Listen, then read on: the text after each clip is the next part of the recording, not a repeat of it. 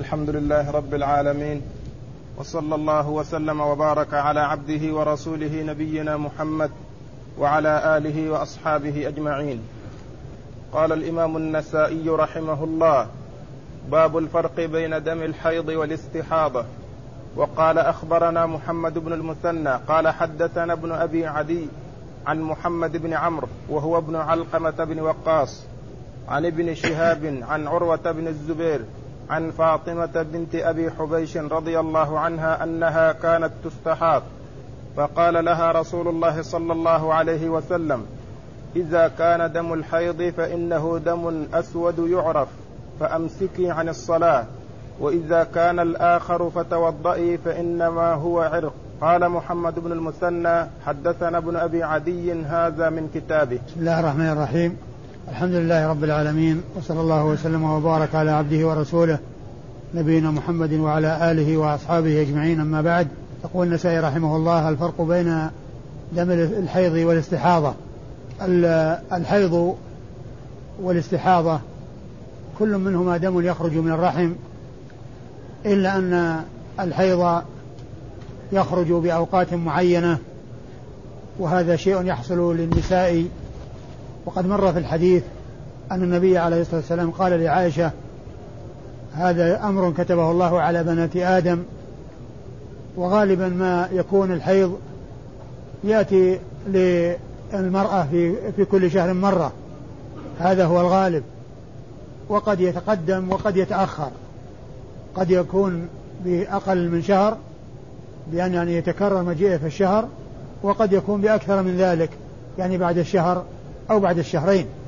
آه وأما دم الاستحاضة فهو دم يحصل لبعض النساء بل يحصل لقليل من النساء.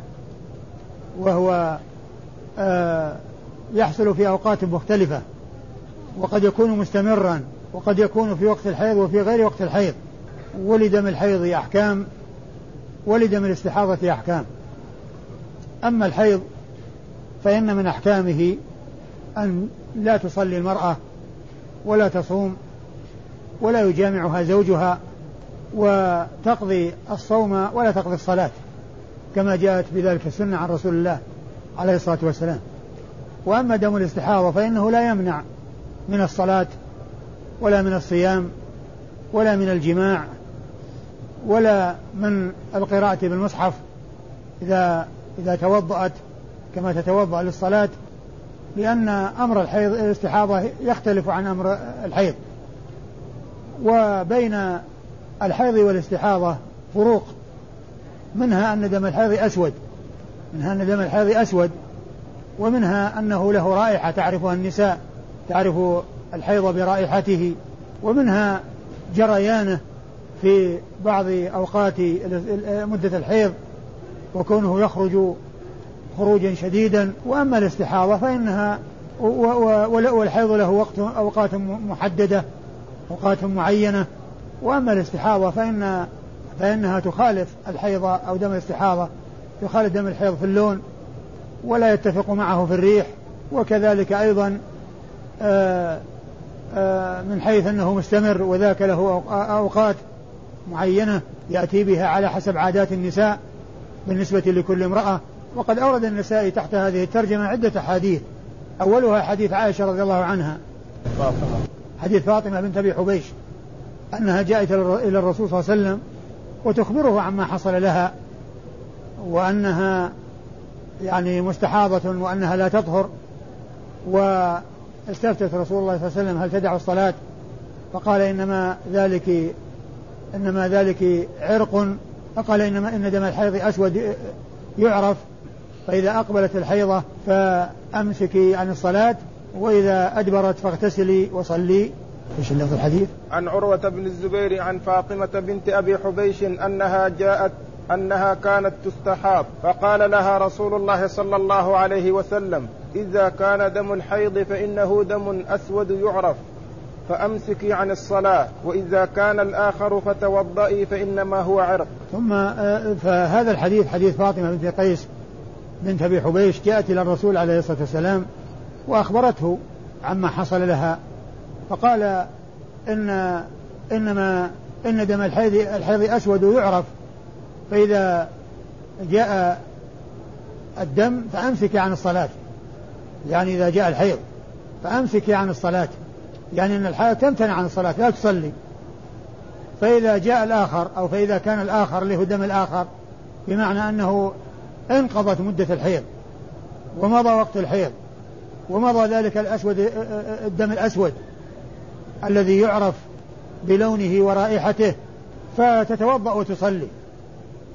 فدل ذلك على أن الحائض أن أن المستحاضة أنها تتوضأ لكل صلاة وأنها وتغتسل عند انقضاء دم الحيض ولكنها تتوضأ عند كل صلاة. فإذا كان الآخر فتوضئي. فتوضئي فإنما هو عرق. فتوضئي فإنما هو عرق. يعني فلا يمنع من الصلاة. توضئي وصلي. لكن لا بد قبل لا بد بعد انتهاء دم الحيض من الاغتسال الذي هو واجب على كل حائض. لأن دم الحيض أو الاغتسال من الحيض هذا من الأغسال الواجبة التي تتعين على النساء بعدما ينتهي الحيض سواء كانت مستحاضة أو غير مستحاضة. قولوا إنما ذلك عرق يعني أنه عرق يخرج يعني من الرحم ويستمر معه الخروج وليس هو دم الحيض الذي آه، يحصل لجميع النساء. أما إسناد الحديث فيقول النسائي محمد بن المثنى. أخبرنا محمد بن المثنى.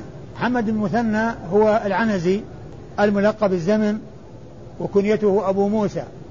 كنيته أبو موسى ولقبه الزمن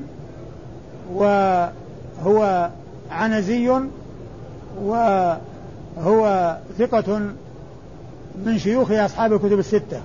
خرج له أصحاب الكتب الستة وهو من شيوخهم لأنهم رووا عنه جميعا. وهو من صغار شيوخ البخاري. قد توفي قبل وفاة البخاري بأربع سنوات أربع سنوات. وهو رفيق وقرين محمد بن بشار بالدار وقد مات بعده وقد مات معه في سنة واحدة. يروي عن ابن أبي عدي. نعم. يروي عن ابن أبي عدي وهو محمد بن إبراهيم ابن أبي عدي وهو ثقة خرج له أصحاب الكتب الستة. عن محمد بن عمرو. عن محمد بن عمرو بن علقمة بن وقاص وهو صدوق له أوهام وخرج له أصحاب الكتب الستة. عن ابن شهاب. عن ابن شهاب وهو محمد بن مسلم ابن عبيد الله ابن عبد الله ابن شهاب ابن عبد الله ابن الحارث ابن زهرة ابن كلاب. يلتقي مع الرسول عليه الصلاة والسلام في جده كلاب لأن الرسول هو من نسل قصي بن كلاب وأما آه زهري فهو من نسل آه زهرة بن كلاب ولهذا يقال له الزهري نسبة إلى جده الأعلى الذي هو أخو قصي وابن كلاب وأيضا ينسب إلى جده شهاب الذي هو أحد أجداده وهو ثقة إمام محدث فقيه معروف بكثرة الحديث عن رسول الله عليه الصلاة والسلام ومعروف بالفقه والحديث. وهو أول من قام بجمع السنن بتكليف من الخليفة عمر بن عبد العزيز رحمة الله عليه وهو الذي يقول فيه السيوطي أول جامع الحديث والأثر ابن شهاب آمر له عمر. وحديثه عند أصحاب الكتب الستة. عن عروة؟ نعم. عن عروة وهو ابن الزبير بن العوام وهو ثقة ثبت حديثه عند أصحاب الكتب الستة وهو أحد فقهاء المدينة السبعة. المشهورين في عصر التابعين. أحد فقهاء المدينة السبعة المعروفين المشهورين في عصر التابعين. عندما تأتي مسألة اتفقت الأقوال عليها فيقولون قال بها الأئمة الأربعة والفقهاء السبعة. قال بها أو اتفق عليها الفقهاء الأربعة الأئمة الأربعة أي أبو حنيفة والشافعي ومالك والشافعي وأحمد والفقهاء السبعة الذين منهم عروة بن الزبير. هذا. الذين منهم عروة بن الزبير. وهم عروة بن الزبير وقاسم بن محمد بن أبي بكر الصديق وعبيد الله بن عبد الله بن عثمان بن مسعود وسليمان بن يسار وخارجة آه، بن زيد وسعيد بن المسيب وأبو بكر بن عبد الرحمن بن الحارث بن هشام على أحد الأقوال. وعلى أحدها بدل أبي بكر أبو سلمة بن عبد الرحمن بن عوف. وعلى قول ثالث بدل هذين سالم بن عبد الله بن عمر بن الخطاب. فهم سبعة في في المدينة في عصر التابعين أطلق عليهم لقب الفقهاء السبعة ستة متفق على عدهم في الفقهاء السبعة والسابع اختلف فيه هل هو أبو بكر بن عبد الرحمن بن الحارث بن هشام أو أبو سلمة بن عبد الرحمن بن عوف أو سالم بن عبد الله بن عمر بن الخطاب. يروي عن خالته عائشة عروة بن الزبير عن عن عن فاطمة بنت أبي حبيش. يروي عن فاطمة بنت أبي حبيش وهي فاطمة بنت قيس وهي صحابية لها حديث لها هذا الحديث في الاستحاضة وأخرج حديثها أبو داود والنسائي. أخرج حديثها في الاستحاضة أبو داود والنسائي. حديثها في الاستحاضة هو المعروف عنها من الحديث عند أصحاب الكتب الستة. لهم هذا الحديث في الاستحاضة وهو عند أبي داود والنسائي فقط. عند أبي داود والنسائي يعني حديثها هي. أما حديث عائشة عنها وهي تخبر عن قصتها فهذا يأتي في آه، يعني غير هذين الكتابين ولكن الإخراج لها وإخراج حديثها عنها وهي صحابية الحديث التي يروي, يروى عنها الحديث هذا عند أبي داود والنسائي. قال النسائي قال قال محمد بن ثم قال النسائي آه، أخبرنا قال محمد بن قال قال محمد بن مثنى حدثنا ابن أبي عدي. حدثنا ابن عدي. هذا من كتابه.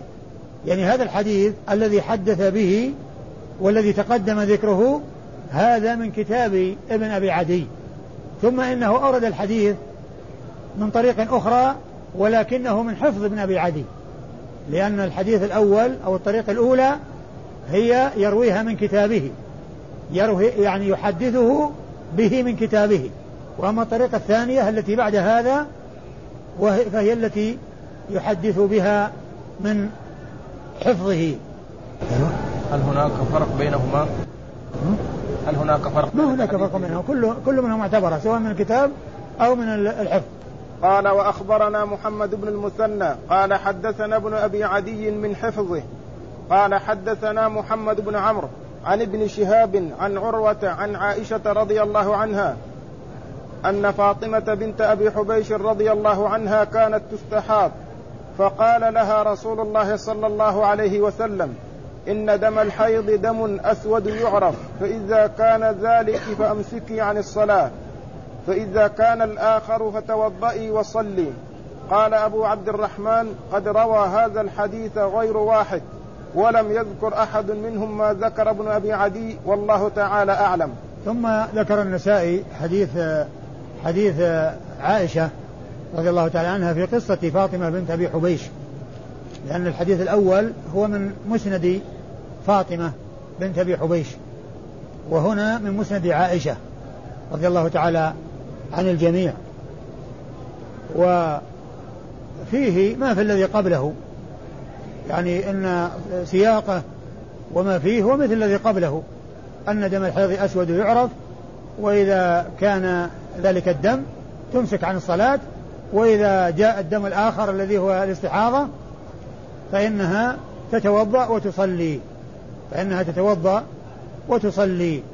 فهو مثل الذي قبله إلا أن ذاك من مسند فاطمة وهو من كتاب ابن أبي عدي يرويه عنه محمد المثنى وهذا من حفظه يرويه عنه محمد المثنى وهو من مسند عائشة وهو من مسند عائشة. أما ما ذكره النسائي في آخره أن رواه غير واحد عن عن هشام. عن, عن قال؟ عن قال عن فلان. لا رواه إيش؟ قال يعني قد روى هذا الحديث غير واحد ولم يذكر أحد منهم ما ذكر ابن أبي عدي. يعني غير واحد آه، من يروي عنه ابن أبي عدي؟ الذي يروي عن ابن أبي عدي؟ ابن أبي عدي يروي عن من في الإسناد؟ محمد بن عمرو. عن محمد بن عمرو. يروي عن محمد بن عمرو بن علقمة. يعني أن آه يعني آه ابن أبي عدي آه روى هذا الحديث عن محمد بن علقمة بن عمرو بن علقمة ورواه غير واحد يعني كما رواه ابن أبي عدي لكنه ما ذكر الذي ذكره ابن أبي عدي. لكن ما أدري هل يقصد بذلك يعني قضية توضئي لأن كلمة توضئي هذه أيضا جاءت عن حماد بن زيد ولم يذكرها إلا حماد بن زيد في إسناد آخر. أو أن المراد بها يعني ذكر الدم الأسود لا أدري إيش المقصود من ذلك لكن ما في هذا الحديث كله ثابت. يعني من ذكر الوضوء وغير الوضوء كل كل ذلك ثابت. يعني في آه الذي في هذا الحديث من كون دم الحيض أسود وكون المستحاضة تتوضأ لكل صلاة. تتوضأ لكل صلاة. وإنما الخلاف في الاغتسال عند كل صلاة. الإسناد إيش هو؟ هو نفس الإسناد. أي محمد المثنى. نفس نفس الإسناد نعم. طيب اللي بعده. قال أخبرنا يحيى بن حبيب بن عربي. قال عن حماد عن هشام بن عروة عن أبيه عن عائشة رضي الله عنها أنها قالت استحيضت فاطمة بنت أبي حبيش فسألت النبي صلى الله عليه وسلم فقالت يا رسول الله إني أستحاض فلا أطهر أفأدع الصلاة؟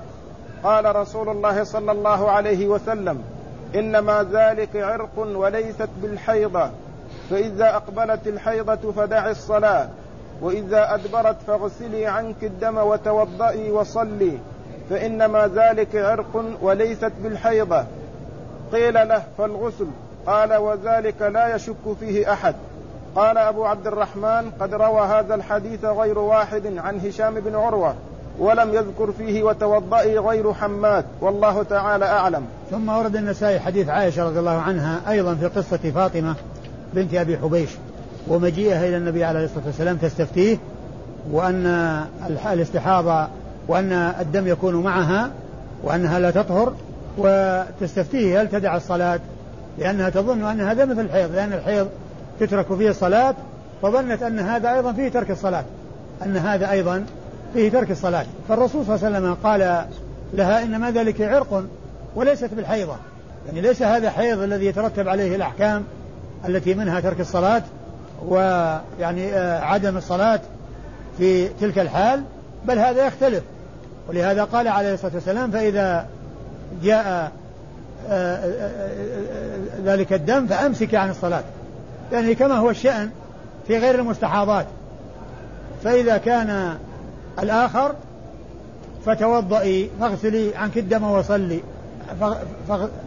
فاغسلي عنك الدم؟ نعم وتوضئي فاغسلي عنك الدم وتوضئي وصلي. وصلي. فاغسلي عنك الدم وتوضئي وصلي. ففيه ذكر الوضوء يعني وأنها تصلي. وتتوضأ لكل صلاة. قيل قيل لمن؟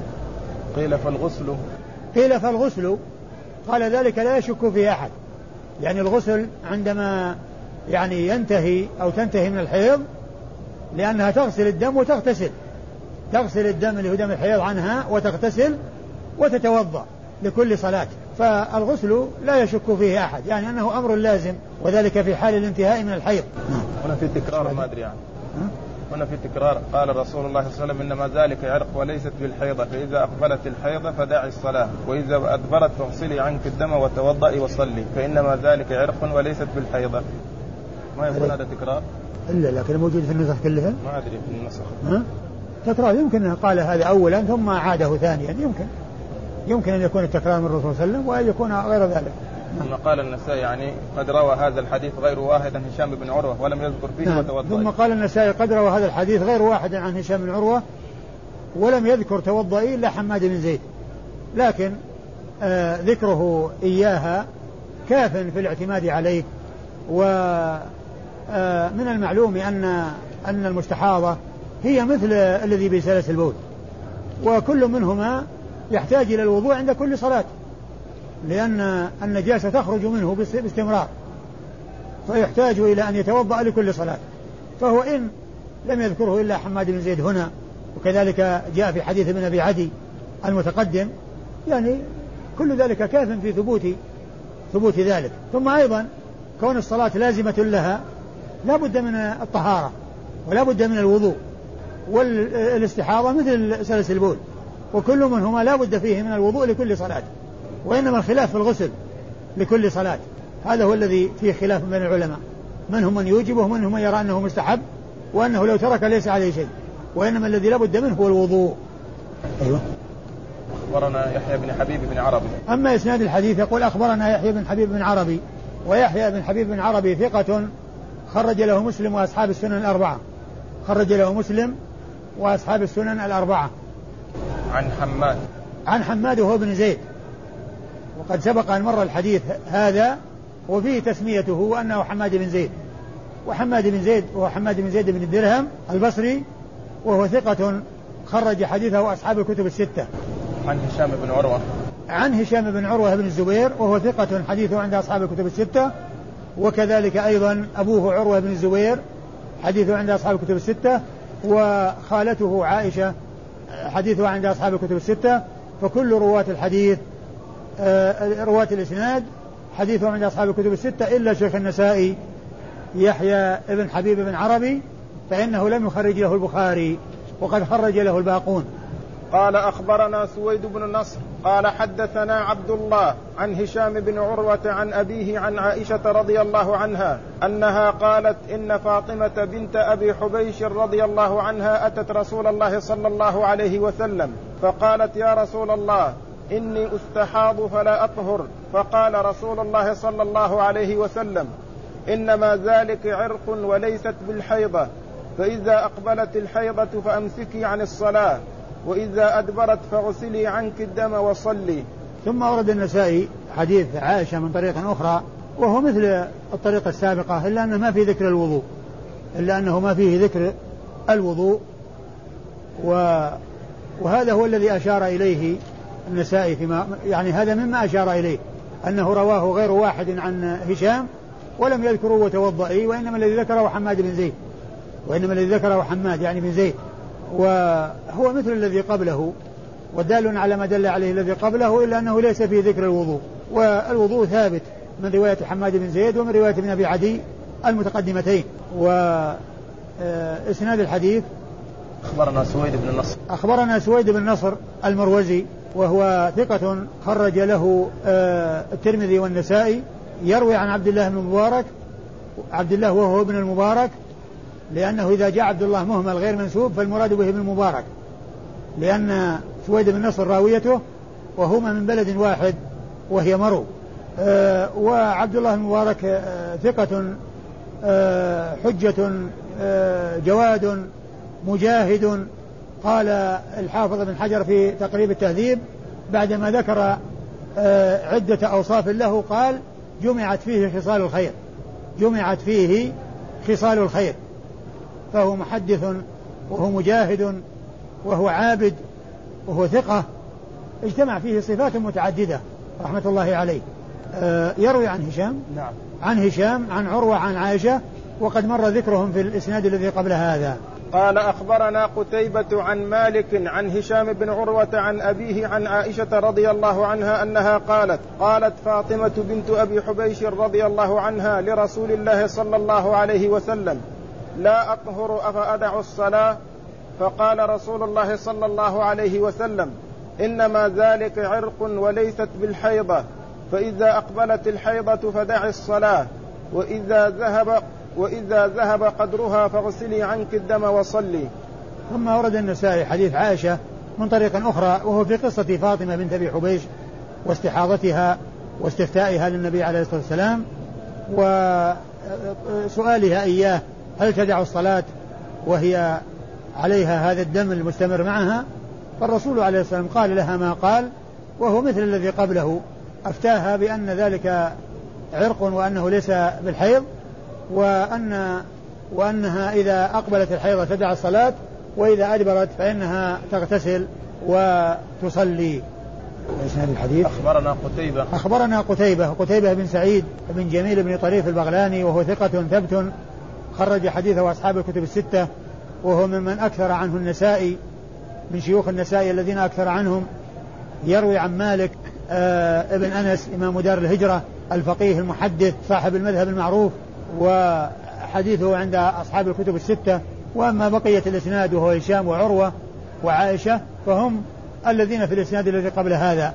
وهو من الأحاديث التي أشار إليها النسائي في أن الحديث روي من عدة من, من وجوه عن هشام وليس فيه ذكر توضئي التي ذكرها حماد بن زيد.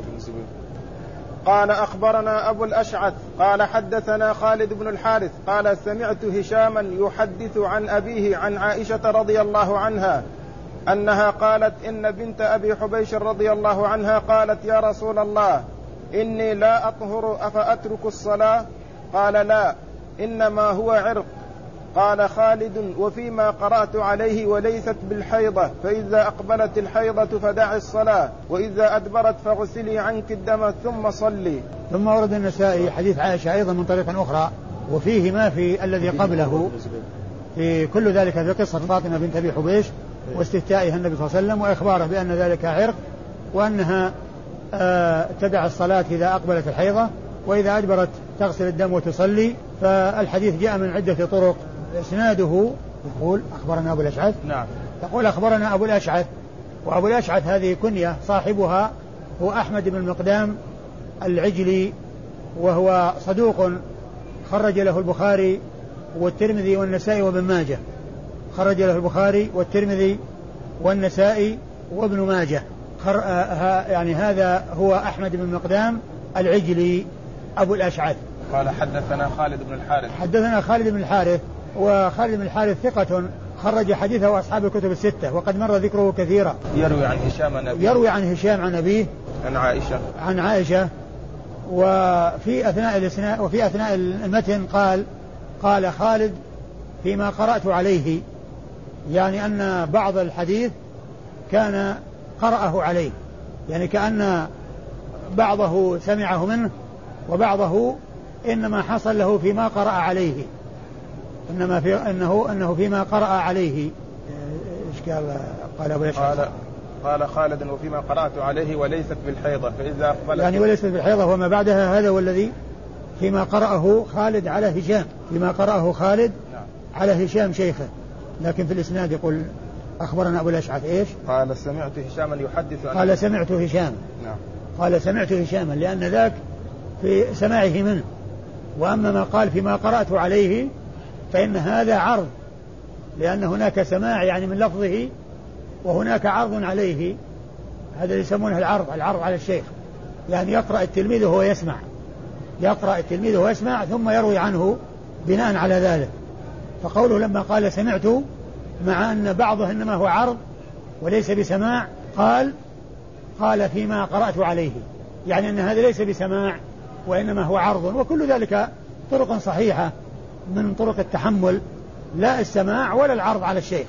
وقد سبق أن مر في المصطلح أن طرق التحمل أن أفضلها السماع وأن يليه العرض الذي هو القراءة على الشيخ وهو يسمع. قال باب الصفرة والكدرة. وقال أخبرنا عمرو بن زرارة قال أخبرنا إسماعيل عن أيوب عن محمد قال قالت أم عطية رضي الله عنها كنا لا نعد الصفرة والكدرة شيئا. ثم أورد النسائي هذه الترجمة وهي باب الكدرة والصفرة. يعني الكدرة والصفرة في الدم الذي يخرج من الفرج أو في السائل الذي يخرج من الفرج وفيه كدرة أو صفرة فهذا له حالتان. إن كان في مدة العادة فهو حيض. إن كان في مدة العادة وفي داخل الأيام التي تحيضها المرأة فهو يعتبر من الحيض. ويعتبر حيضا. وتمتنع المرأة فيه من الصلاة والصيام ويمتنع زوجها من جماعها. كما هي الحال آه، فيما لو كان الدم آه، أسود يعني يجري وليس بهذا الوصف الذي جاء ذكره في الحديث. ويدل على ذلك ما جاء في الحديث الآخر الذي يقول فيه حتى ترى القصة البيضاء. يعني أنها تدخل قطنة يعني في فرجها ثم تظهر نقية. ليس فيها أثر. يعني آه، دم ولا صفرة ولا كدرة ولا شيء آخر. يعني فهذا هو علامة أنها طهرت إذا انقطع عنها الدم. أما إذا كان في أيام أيام عادتها ولكن فيه صفرة وكدرة فإن ذلك يعتبر حيض. أما الذي ترجم له النسائي هنا وهو الذي قالت فيه معطية كنا لا نعد الكدرة والصورة شيئا فهذا بعد الحيض يعني بعد زمن الحيض. ولهذا البخاري رحمه الله لما أورد هذا الحديث قال بعد الحيض. يعني باب الصفرة والكدرة بعد الحيض. يعني أنها بعد انتهاء مدة الحيض فإن الكدرة والصفرة لا تعد شيئا يعني يمنع من الصلاة ويمنع من الصيام ويمنع من الجماع لأن ذلك ليس بحيض حتى يحصل امتناع منه. وإذا فما جاء في حديث أم عطية يراد به فيما إذا كان بعد الحيض وليس في زمن العادة التي هي عادة النساء اللي هي الحيض لأنه إذا كانت الصفرة والكدرة في زمن العادة فهي حيض. وإن كانت الكدرة والصفرة خارجة عن زمن العادة فإنها ليست بحيض. وإنما هي استحاضة أو دم يعني آه فساد. دم فساد لا لا يمنع من الصيام ولا يمنع من الصلاة ولا يمنع من الجماع ولا يمنع من الأمور الأخرى التي لا تمتنع عنها النساء التي ليست اللواتي ليست بحيض. وإذا فهذا الحديث الذي معنا وهو أن حديث معطية قالت كنا لا نعد الكفر الصفرة والكدرة آه، شيئا المقصود من ذلك في غير زمن العادة. والبخاري بوب هذا قال بعد الحيض أو بعد زمن الحيض. يعني أن هذا هو المراد بالصفرة والكدرة التي لا تعتبر شيئا ولا تؤثر في الصوم ولا الصلاة ولا غير ذلك بل تصوم المرأة وتصلي ويجامعها زوجها وهي على هذه الحال لأنها ليست في حال الحيض وليست في عادتها وإنما هي خارج عن العادة. فإذا الصفرة والكدرة إن كانت في زمن العادة فهي حيض. وإن كانت خارجة عن زمن العادة فهي طهر. يعني معناه أنها لا تمتنع من الصلاة ولا من الصيام ولا من غير غير ذلك. وقد جاء في بعض الروايات عند أبي داود التنصيص على أن ذلك بعد الحيض. التنصيص على أن ذلك بعد الحيض.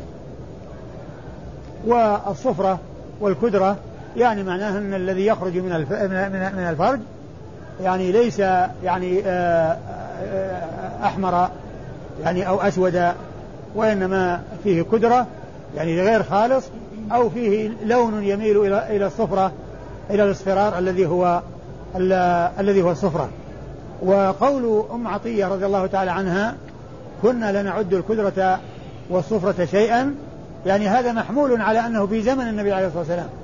محمول على أنه في زمن النبي عليه الصلاة والسلام وأن هذا له حكم الرفع وأن الصحابي إذا قال كنا نفعل كذا وكذا فإنه يحمل على أنه كان في زمنه عليه الصلاة والسلام وأنه يعني يكون من قبيل ما هو مسند. والبخاري رحمه الله أورد هذا في صحيحه. أورد هذا في صحيحه وهذا يدل كما قال الحافظ بن حجر على أنه يعتبر ما كان من هذا القبيل من قبيل المرفوع ومن قبيل الم...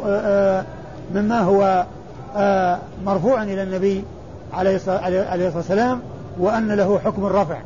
أما إسناد الحديث يقول أخبرنا عمرو بن زرارة. وعمرو بن زرارة هو ابن واقد الكلابي وهو ثقة ثبت خرج له البخاري ومسلم والنسائي. خرج له صاحب الصحيح البخاري ومسلم وخرج له من أصحاب السنن الأربعة النسائي وحده. لم يخرج له الباقون من أصحاب السنن وإنما خرج له من أصحاب السنن النسائي بالإضافة إلى الشيخين البخاري ومسلم. آه أخبرنا؟ إسماعيل. حدثنا إسماعيل وإسماعيل هذا هو ابن إبراهيم ابن مقسم المشهور بابن عليا. إبراهيم إسماعيل بن إبراهيم بن مقسم المشهور بابن عليا وهو ثقة ثبت خرج حديثه أصحاب الكتب الستة. عن أيوب وهو ابن أبي تميم السختياني وهو ثقة خرج حديثه أصحاب الكتب الستة. عن محمد وهو ابن سيرين وهو ثقة حديثه عند أصحاب الكتب الستة. عن أم عطية آه، وهي نسيبة وهي نسيبة بنت آه، قيس أو بنت ال... ها؟ كعب. بنت بنت كعب نعم. نسيبة بنت كعب أو بنت حارثة الأنصارية وهي صحابية مشهورة خرج حديثها أصحاب الكتب الستة ولها أربعون حديثا اتفق البخاري ومسلم منها على سبعة أحاديث وانفرد البخاري بحديث وانفرد مسلم بحديث وهي مشهورة بكنيتها وهي مشهورة بكنيتها رضي الله تعالى عنها وأرضاها والله تعالى أعلم وصلى الله وسلم وبارك على عبده ورسوله نبينا محمد وعلى آله وأصحابه أجمعين.